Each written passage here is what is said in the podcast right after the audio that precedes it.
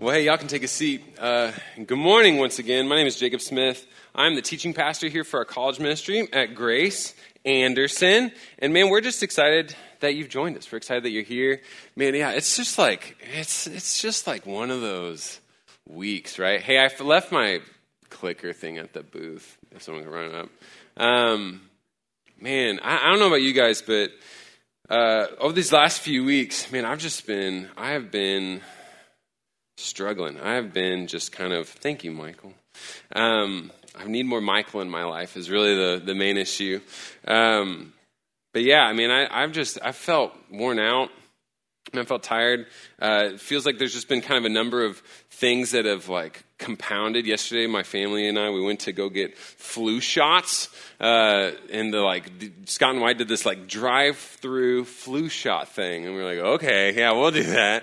Um, I, I, would love to for my children's crying and screaming to be in an even smaller container uh, than an actual office, and so. Uh, we went and got those, and man, it's one of those things where like I don't know, you, who who like grew up getting flu shots?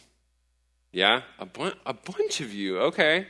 Um, how many of you have yet have still never gotten a flu shot in your life? Okay. Stay strong. This is my encouragement to you.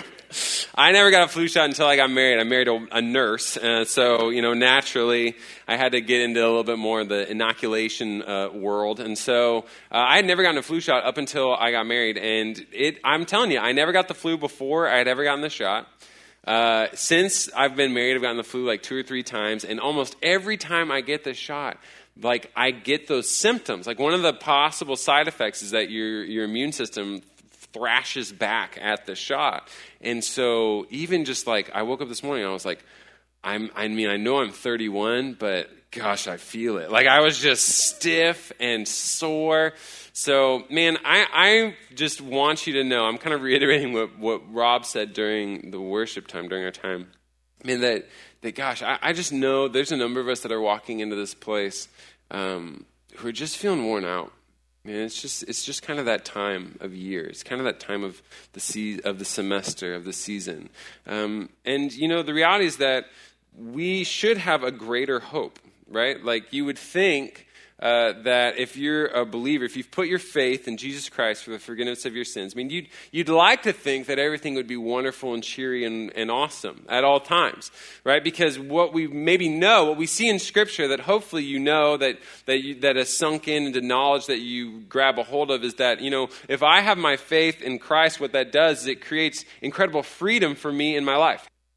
It, it should produce this incredible freedom right? This ability to choose hope over despair, this, this ability to choose joy over, uh, you know, frustration and, and, and fear and shame. Like we, we should have the freedom to choose love over things like legalism and, and, and following rules. And, and we should be free from these terrible, terrible things like fear and failure and the demands of life and death. But the reality is that in a day to day life, we don't always feel it in the day to day, the week to week, the month to month, maybe the year to year, we don't always feel that freedom. We don't, we don't actually use the freedom that has been given to us. Much like this. Keela, no, Keela, no, just stay here. Yeah. Come here. Come on. Come on, come on, come on. Okay, okay. No. We're just sitting there like a dumb old dog in an open doorway, waiting for someone to come and slide open the door that is, in fact, not even there, right? Like we are just sitting in frustration or fear or failure or demands or in death. And the reality is that, man, there's a better way. There's a greater choice. There's a greater freedom that's been afforded to us. And so, over these next four weeks, man, what we're doing here in Anderson College is we are walking through four chapters in the book of Romans, in a letter written, inspired by the Holy Spirit, written by the Apostle Paul to a church in Rome, where he's laying out the fundamentals of their faith explaining, man, what is it that you're really buying into as a follower of Jesus Christ? And as we walk through these four chapters, what I think is incredible is we see essentially the Lord push back on all these invisible, non existent barriers that, that we think control us, that we think hold us back from experiencing freedom in Christ, but in reality hold no power over us. That we are actually free from fear, that we can choose hope over hopelessness. We're free from failure. We can choose joy over self inflicted or even others inflicted judgment. We, we are free from the demands of legalism and moralism, and we can choose love over following this set law, and we're free from death. We, we can take hope in the assurance of our salvation over the anxiety that this world or our futures oftentimes heaps upon us. And I'll tell you, this is a very complex topic. Man, this is a lot that we're going to be walking through. It's a lot we're going to be unpacking. And so, my encouragement to you is that you would be studying the book of Romans on your own. And one of the ways that we try to set you up to do that, one of the ways we try to set you up to succeed, is we put together uh, a reading plan in the YouVersion Bible app. If you've got a Bible app, this is probably one you've got on your phone or on your tablet, whatever. Man, this is uh, a, a resource that we've been using over the last year and a half. That I mean, I just I love it. I love, love, love it. And so I know it doesn't check everybody's box, but for some of us, myself included, man, having something on my phone that, that dings me at a certain time every day, man, that is so helpful and, and, having something that maybe is walking me through some thoughts and, and, guiding me to specific passages, for me, that's super helpful. And I know for some of us, that's true. And so if you use the YouVersion app, you can look up plans, you can look up Living Free or look up Grace College. Man, it's right there. We launched it today. And, and our hope is that you, as you walk through, uh, maybe as you learn with us on Sunday mornings, that you'd be walking through related passages, corresponding scriptures, and the same theme on your own day to day. I think it's like nine or 10 day plan. I mean, because ultimately, what we have to recognize, what I want us to recognize this morning, what I think the Lord is trying to teach us, what He's been putting on my heart all week, is that we're free from fear. Because if you were with us over the last few weeks, we also walked through the first four chapters of Romans and we looked at how essentially all of humanity is under the power and the penalty of sin. And yet Jesus Christ stepped out of heaven and onto earth to bring the perfect righteous life that we could never live or produce on our own. And yet he still chose death. He chose to die because, in doing so, because he didn't have to, but he chose it anyway, his sacrifice then paid the penalty that we incurred for our sin and our mistakes and our failure. And so, Jesus Christ, when he went into the grave, he was buried with all of the sin, all the shame, all these failures that we have, that we'd amassed, with all the wrath of God that was just in being poured out against unrighteousness and being poured out against sin. And yet, when Jesus rose, Three days later, he says, Hey, look, those things, they're done. I've conquered them. I've overcome those, those fears and those failures. I've overcome those mistakes. I've overcome that law. I've overcome that sin. I've overcome the penalty that you incurred. And so suddenly, what Paul is able to tell us in the beginning of Romans is that all of humanity has the opportunity to be justified in the eyes of God, meaning legally acquitted of all charges, because Jesus Christ came and lived and died and rose. And now we can be placed in right standing, declared right in the eyes of God. And so when he moves into chapter 5 of Romans, where we'll be today, he says, This is the effect, right? These are the results of that justification, of that right standing that you can now have. He says, One of them is that you can be free from fear. That you now in Christ are free to choose hope over hopelessness. And as he walks through Romans 5, verses 1 through 11, what we'll be in this morning, I mean, he's going to walk through essentially the main barriers that hold us back from experiencing that freedom. The fears that we have of judgment or of difficult circumstance, of struggle, the, the fear that we might have of rejection from others or from the Lord. And as we walk through Romans 5, what we'll see is Paul essentially push back on all of those fears, explaining that we have hope in our reconciliation with the Father, we have hope in our refinement through trial, and we have hope in the rejoicing that we're called to as believers. So when he starts off in Romans 5, verse 1, he's talking about the reconciliation that we have with our Father. He says, Therefore, since we've been declared righteous by faith, we have peace with God through our Lord Jesus Christ. So right here, he right off the bat, he's saying, You now have this incredible peace with God, this eirene. And he's using this term that was in, in the Greek. It was used to the, there were Greek translations of the Old Testament uh, of the original Hebrew text. It's called the Septuagint. And so in these Greek translations of Old Testament texts, what we, they would do is they'd had to find Greek terms that kind of matched Hebrew ideas. And so eirene, that, that word, it meant peace in Greek. But man, what was so amazing is that it became more loaded as they looked back at Scripture because when they looked at the Hebrew term of shalom, they said, you know what, the best transition we have is eirene. And so eirene became this incredible, powerful, overwhelming peace. Because if you, if you were a Hebrew, and you talked about shalom, people knew, man, that was, that was what you greeted people. That was what you always wished upon others. You said, man, uh, sh- shalom. And this idea of, man, I, I hope that all things are right. I hope that all things are the way they should be. And so when Paul uses this Greek term to describe the peace we have with God, he's using this term, this Greek term, that's saying, man, that, that all things are right. There's harmony. And interestingly, in, in, the Greek culture, uh, they had two forms of reconciliation, right? Because that's, that's the way that we would probably describe this term now, is that they, you have been reconciled. In fact, some of your translations might even say you've been reconciled with God. Because what that is, is this, this idea of restoring a relationship to the way it should be, to its original wonderful status right? And in the Greek, they actually had two forms of reconciliation. One was dependent upon both parties, and the other was dependent on one person basically doing all the work. In other words, one reconciliation was mutual, and the other reconciliation was more exclusive. Right? When you uh, maybe have to reconcile, we've all had moments where we've needed to reconcile with other people. I know a lot of times for me when I was in college, I mean, it popped up with roommates right? The kind of one of the first times where maybe you're living with people that do not share your blood, your DNA, right? So there's no like intrinsic bond other than just like, do you want to live together? Okay, I guess, right? You have four hundred dollars a month? Yeah, okay, well then let's go. Like that's that's kind of what gets you bonded. And so suddenly you're living with this person and there is no allegiance with one another beyond that lease agreement, right? Like so suddenly you find things that, that begin to re- issues that pop up, things that threaten to divide you. And so there's moments that you reach where, man, I'm just, I'm getting more and more frustrated with this person, right? You've got that roommate who just leaves junk everywhere, right? That roommate who wakes you up at 3 a.m., like every night. That roommate who, who cries when he drops his toast on the floor, right? Oh, wait, you know what? No, no, no. That, that's my roommate. I forgot. Uh, that's, that's mine. That's my newest roommate. Who just can't hold on to his toast.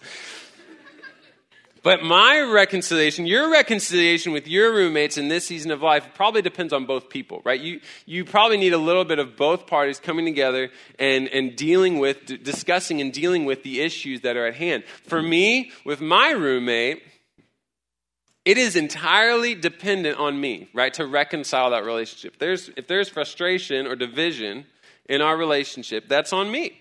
It is on me to love and initiate and forgive my roommate, regardless of his questionable poop related choices. Right? Like that is just, that's on me.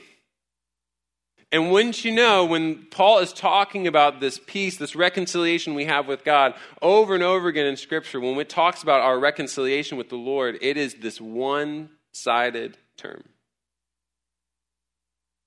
that is illustrating, that is, that is pointing out that God has already done the work through Jesus Christ to bring us into right relationship with Himself. That Jesus Christ single handedly moved our relationship from hostility into harmony. And that is an incredible truth. That is an incredible act of the Lord. And that is an incredible hope that we've been given. That God loved us too much to leave us alone. That He didn't wait for us to make it halfway across the bridge before He'd meet us there. He, he ran to us. Through Jesus Christ, man, He paid the whole price, not just part of it. He didn't ask us to chip in, you know, like whatever, 20%. He didn't ask us, you know, send us his Venmo request or anything like that. He just said, you know what? I got this.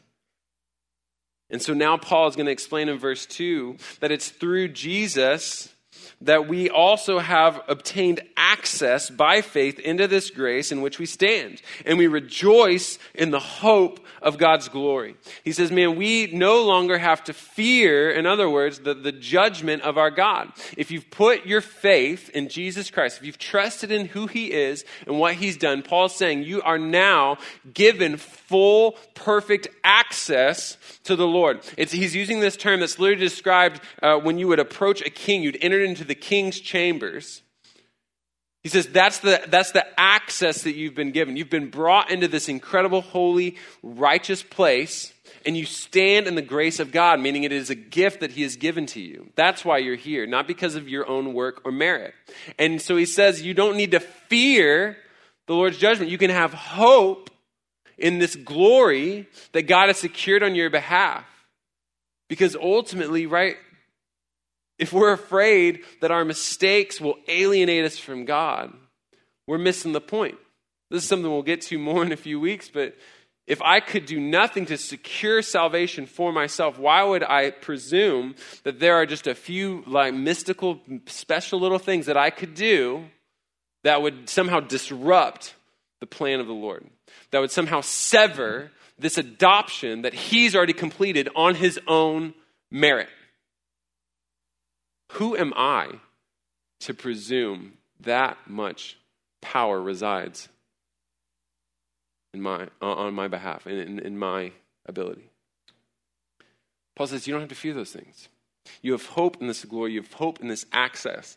And while sin in our life does bring tension, absolutely, while sin in our life is going to create is going to uh, frustrate us. It's going to bring conviction from the Spirit. It's going to bring discipline from our Father who loves us because that's what a loving Father does. He disciplines his children because he knows he wants, he wants what's best for them. While that sin can bring tension and discipline, the reality is that we have a God who is always ready to forgive and extend mercy. This is the assurance that Paul is talking about. This is the assurance that's described in Hebrews, telling us that we can confidently approach the throne of grace to receive mercy find grace whenever we need help. We have perfect, eternal, always on access to the mercies, the grace, the forgiveness, the help, the strength, the power of God. And this is guaranteed to us by the Holy Spirit who Jesus Christ sends to indwell every believer as a down payment on that perfect glory that we'll enter into beyond this world. Paul's saying you have this incredible hope in the reconciliation you've received, in the peace that you now have with God. And he's going to explain, or he's going to move right out of this into essentially, I think, one of our most common pushbacks on that concept.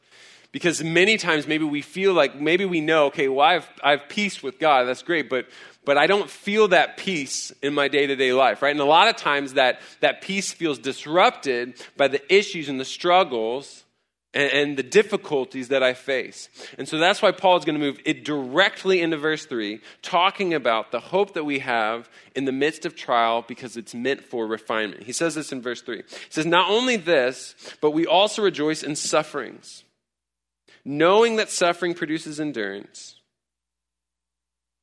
and endurance, character, and character, hope.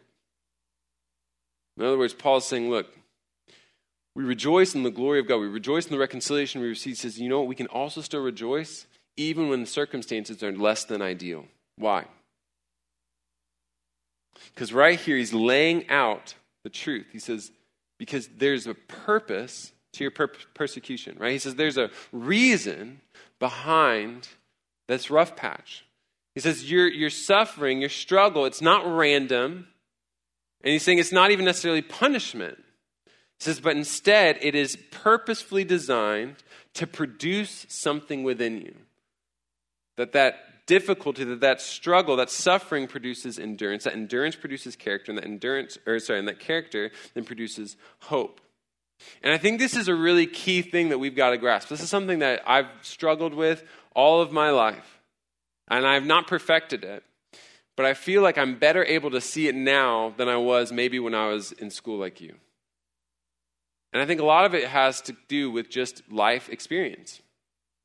Because on some level, we all recognize, you know what? Yeah, proper struggle produces stamina, right? We see this in certain areas of life.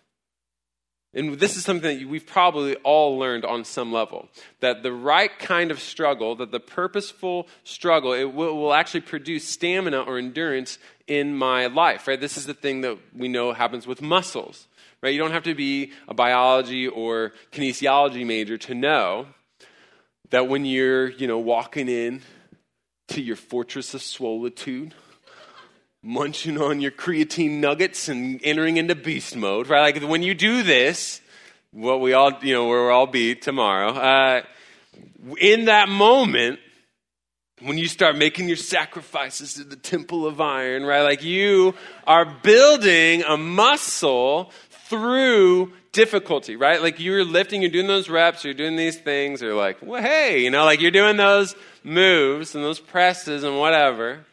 Why? Because you want to break down the muscle fiber that you have and then you allow it to rest and rebuild itself into something that's even stronger than before. We know that that struggle produces stamina, and over time you can run a little bit further, you can lift a little bit more, you can do, you know, whatever. You can swim a little bit farther. If you're a swimmer, ooh, right? But that's great. I hate it because always I'm afraid I'm going to drown, right? You can't breathe. But we know this is true of school.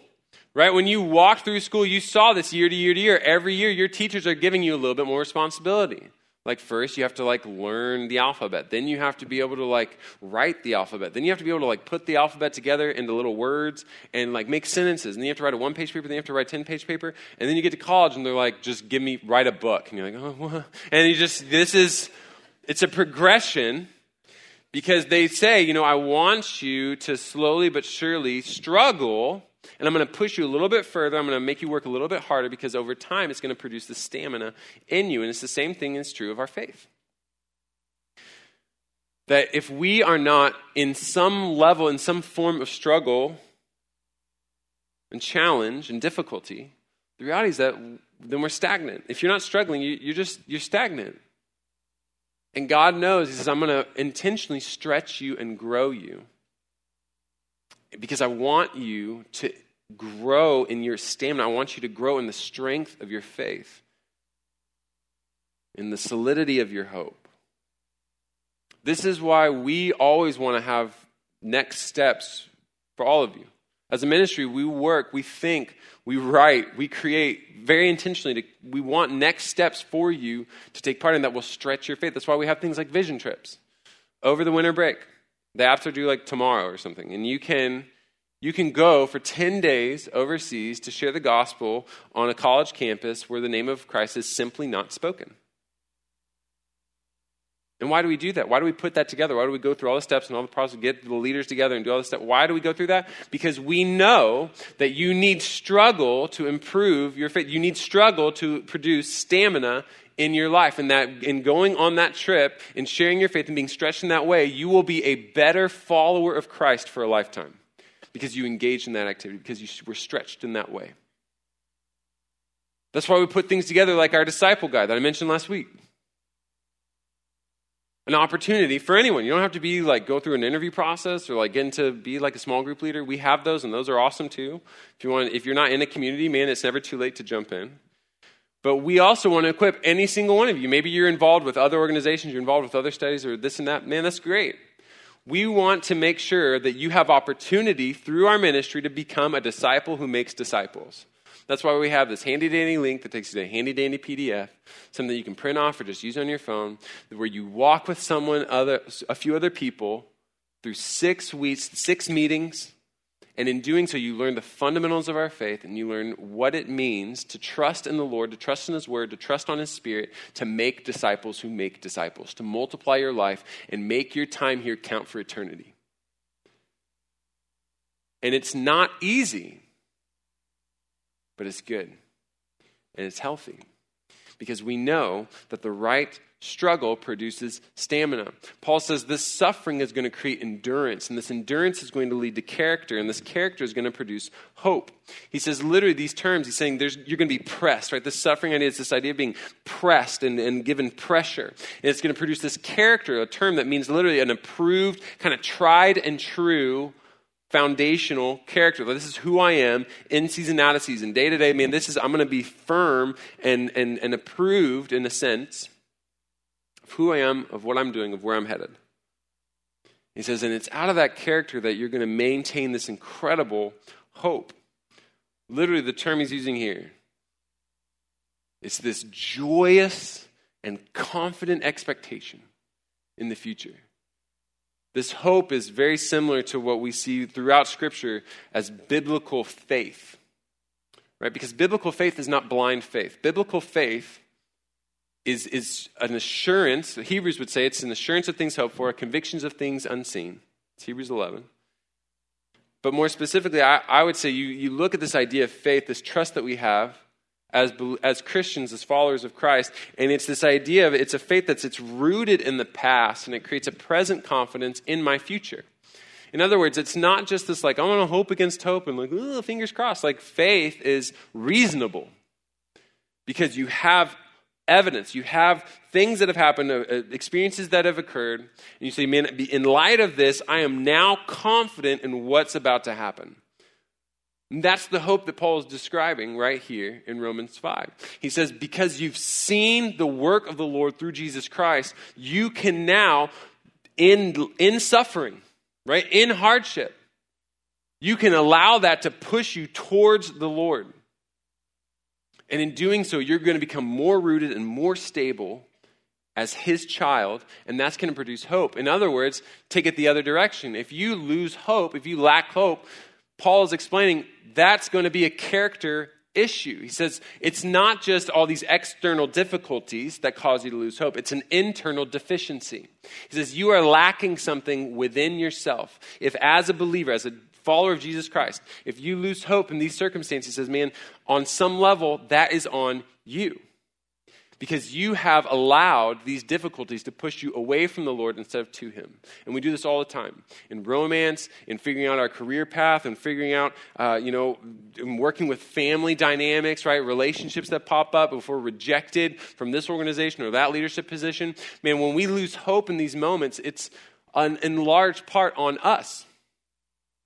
It means that we lack the character that we should have been forming in the struggle that we've been facing. Think about this way. Um, I recently, um, I mean, I, I just, the last few weeks, I said this a little bit at the beginning, unplanned, and I, I just, I've been in a rough spot last few weeks.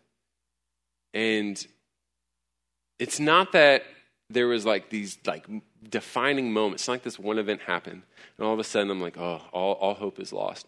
But it was just sort of over a period of time, over kind of a season, an extended season of, of some difficulty, that man, I was just, I was in this spiral. I was in this spiral of frustration and anger, and, and I, was, I was bitter towards different people, and I, I was quick to just flare up. I was quick to lose my temper with like my kids.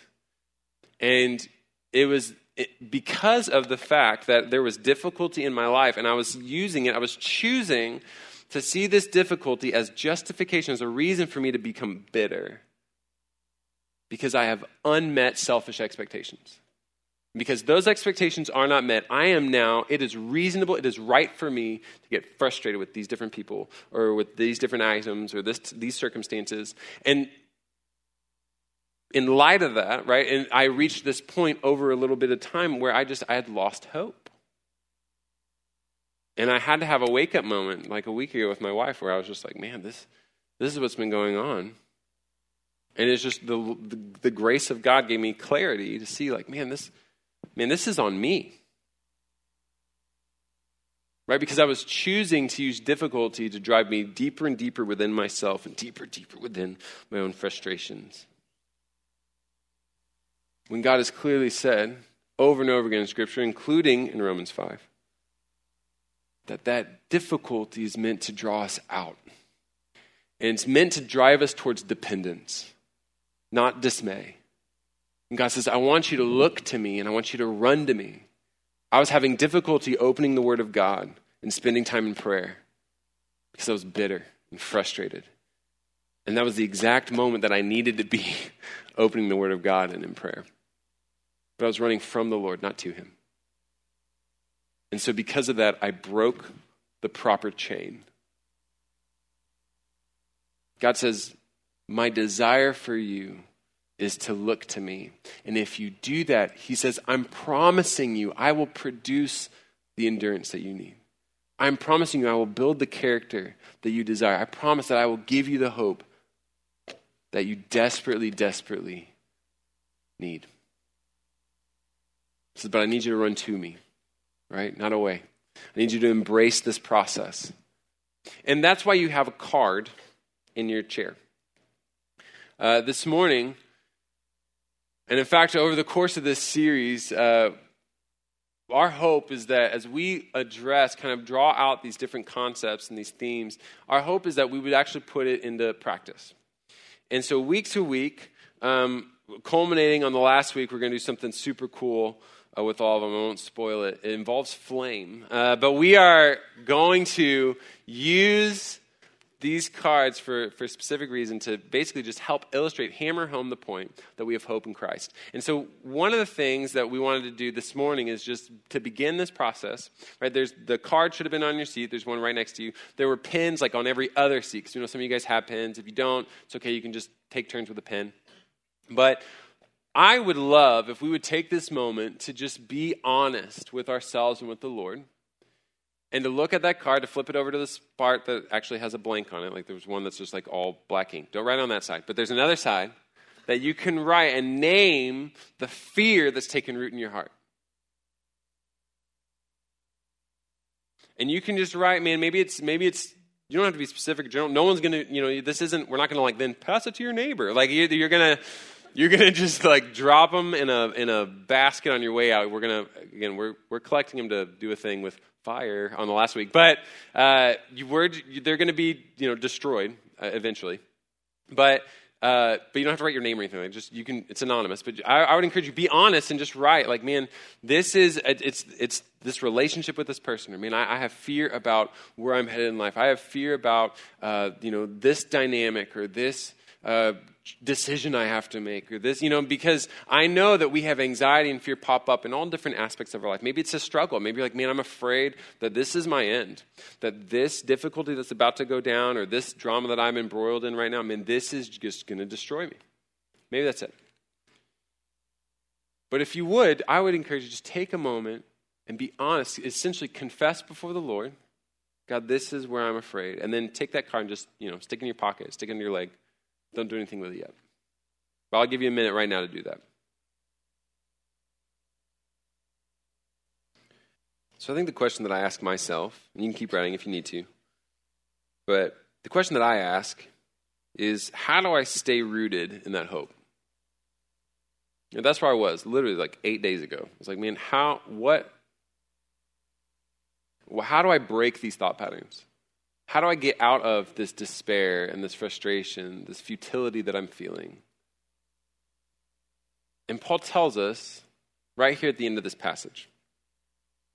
He's going to explain that if we really want to stay rooted in the hope of our reconciliation, if we want to continue to hope in the midst of suffering, he says you've got to remember to do one thing. Verse 5. He says, This hope won't disappoint you, right? This hope does not disappoint. Why? Because the love of God has been poured out in our hearts through the Holy Spirit who is given to us. He says, This hope can remain with you. Why? Because the love of God has been poured out through the Holy Spirit. Again, he's addressing believers, right? This, this whole morning, and really this whole series, it's going to be for people who have trust in Jesus Christ. I know that's not all of us, but it's a lot of us. And Paul is saying, You have this hope that's been given to you by the work of the Holy Spirit of God that indwells every believer. He says, And this love that you've experienced, right, produces hope. Because while we were still helpless, at the right time, Christ died for the ungodly. It says, For rarely will anyone die for a righteous person, though a good person, perhaps someone, um, might possibly dare to die. He says, Jesus Christ died for the ungodly. Right? Of the people, the people who are in the wrong. And maybe every once in a while someone would like die for one of their loved ones, right? So maybe maybe the like a super good person, like the hero of that Marvel film, will lay down their life for Star Lord or someone. I don't know. But God demonstrates his own love for us in this that while we were still sinners, Christ died for us. And much more than because we now we have now been declared righteous by his blood, we will be saved through him from God's wrath. Paul is using these escalating terms describing the state of humanity. Right? I don't know if you caught that, but he starts off saying that we were helpless. Literally, the term he's saying you were powerless. Uh, not only that, he says, but you were also ungodly. In other words, you were neglectful. It's not that you just lacked the power to save yourself, but you didn't even really care that much about it. Then he moves on and says that we were still sinners when Christ died for us. In other words, he says, not only were you neglectful, but you were, in fact, literally the term here is wicked. You loved what was wrong, you loved what was outside of the will of God. Bad, sin, right? And so he says, man, if while we were still, well, if while we were enemies, we were reconciled to God through the death of his son, how much more, since we have been reconciled, will we be saved by his life? Paul escalates this a step further. He says, Not only were you a sinner, not only were you wicked, loving things that are wrong, but in fact, you were antagonists towards God. You were antagonistic towards him in his ways. Not only did you choose these evil things because you liked them, but you, in fact, hated what was good. And so he uses this rabbinic principle. They love these kind of, in those days, the Hebrew scholars, they love to use these lighter than greater arguments. So they would say, you know, if, if I could pick up, uh, you know, this item, if, you know, then how much more so could I pick up that one? How, if, if this is true, then how much more so could this be true? Light and heavy. And Paul is flipping it, and he's saying, if God could save us, reconcile, justify his enemies, how much more could he sustain his children into eternal life? It says he has already done the unthinkable. He has justified his enemies. It says, so then how much more should we hold on to the hope that as his children, he's taking care of us? That he's, he wants what's best says, so because of this, right, in light of this incredible hope, he says, we can now rejoice in God through our Lord Jesus Christ, through whom we've now received this reconciliation. He's saying we can now, if we want to stay grounded in this hope, we want to stay grounded in this reconciliation, says, what do we do? We rejoice. Says the peace of our, of our relationship is our reason to rejoice. Says this is reconciliation, gives us a reason to worship. That's the peace that we can maintain at all times. You know, my wife and I have been married for almost 10 years. And that means that, man, we have been through our share of ups and downs and, and, and job changes and house moves and stomach bugs and baby poops and drop toast, right? Like we've just, we've been through a lot. And over the course of that time, I'll tell you, some seasons are easier and some seasons are difficult. All seasons are wonderful, but in different ways. And so, in those difficult seasons, I'll tell you, man, even though it's full of frustration, missed expectation, maybe even though there's seasons of struggle, we have always been intentional. We will always be intentional every single evening as we go to sleep to tell the other person, man, I love you. I love you. Why? Because what we want to communicate is hey, ultimately, our hope in this moment is in the peace and the assurance of our covenant relationship. That regardless of what we've got going on, regardless of the difficulty, regardless of the frustration, regardless of the tension, the, the poor decision that I made that is affecting you, I mean, in, regardless, and we're in this till death do us part. But those are vows that we made before our friends, family, and God. So we tell each other every night, man, I love you. And it's really not, it's not that romantic because it's not generally like eye to eye. A lot of times it's like, you say, I love you, and then it's followed by kind of a haphazard, like, arm flailing to like just, you find a lump and you're like, love you, right? That's literally how, kind of how we go to sleep. Love you, Susu. I go, yeah, eh, what is that? Okay, whatever. Like, and you just, because they're over there on the other side of our king bed, because we've been married almost 10 years. It's like, I love you, but I need space when I sleep, right? Like, that's, that's the other truth. But, I'm sidetracking. We have a hope in the relationship we've been given with our God. And in light of that, we have reason to rejoice. We have reason to worship.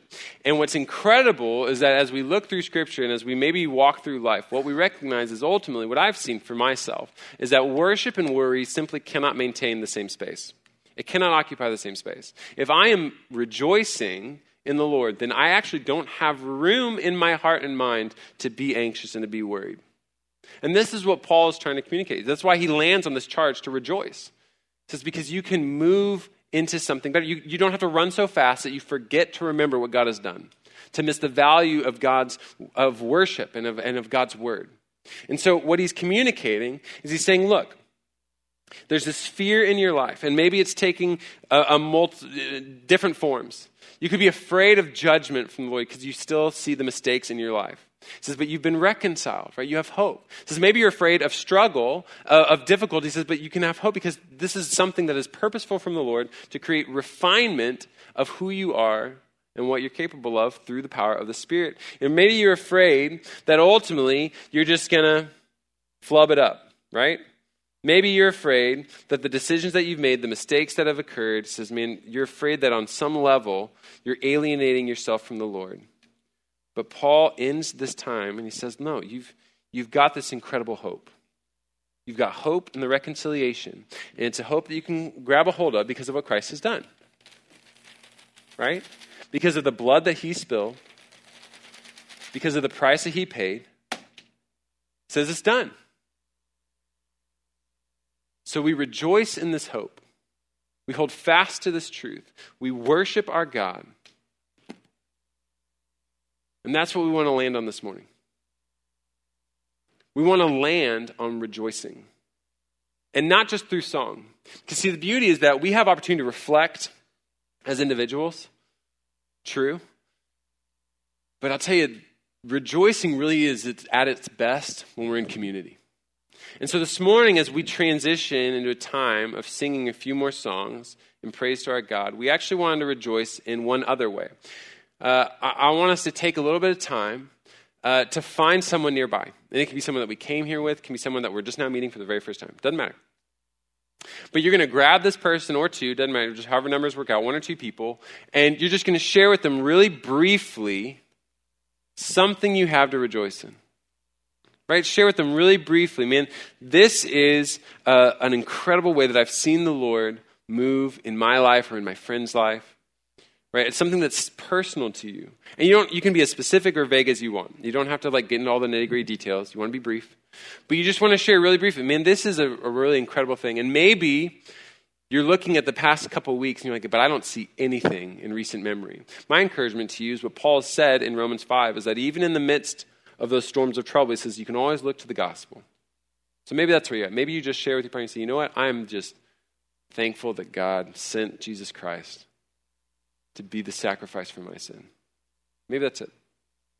But find one or two people, share very briefly with that person just kind of what you have to rejoice in. And then take a moment to pray with one another and say, God, man, we just want to thank you for what Jimmy just shared. We want to thank you for what Sarah just shared. Man, just take this moment to rejoice together, and then I'll bring us back into worship here in a moment. Ready, set, go. God, we thank you that you've given us an opportunity, Lord, to come together in community to hear from your word, God, and to, to cling to your truth. God, to rejoice in the hope that you've given us through Jesus Christ. So, Lord, we pray that as we sing, as we stand and worship, Lord, that it would be a rejoicing that comes from the peace and the assurance and the security of a relationship with you. God, I know some of us, we're not quite there. And Lord, I ask that you would be stirring in those hearts and, and allowing your spirit to bring conviction and change to those lives. God, that you would draw those of us who are not in your family into it. The God, that we would take that step of faith in Jesus Christ to belong to you for all of eternity.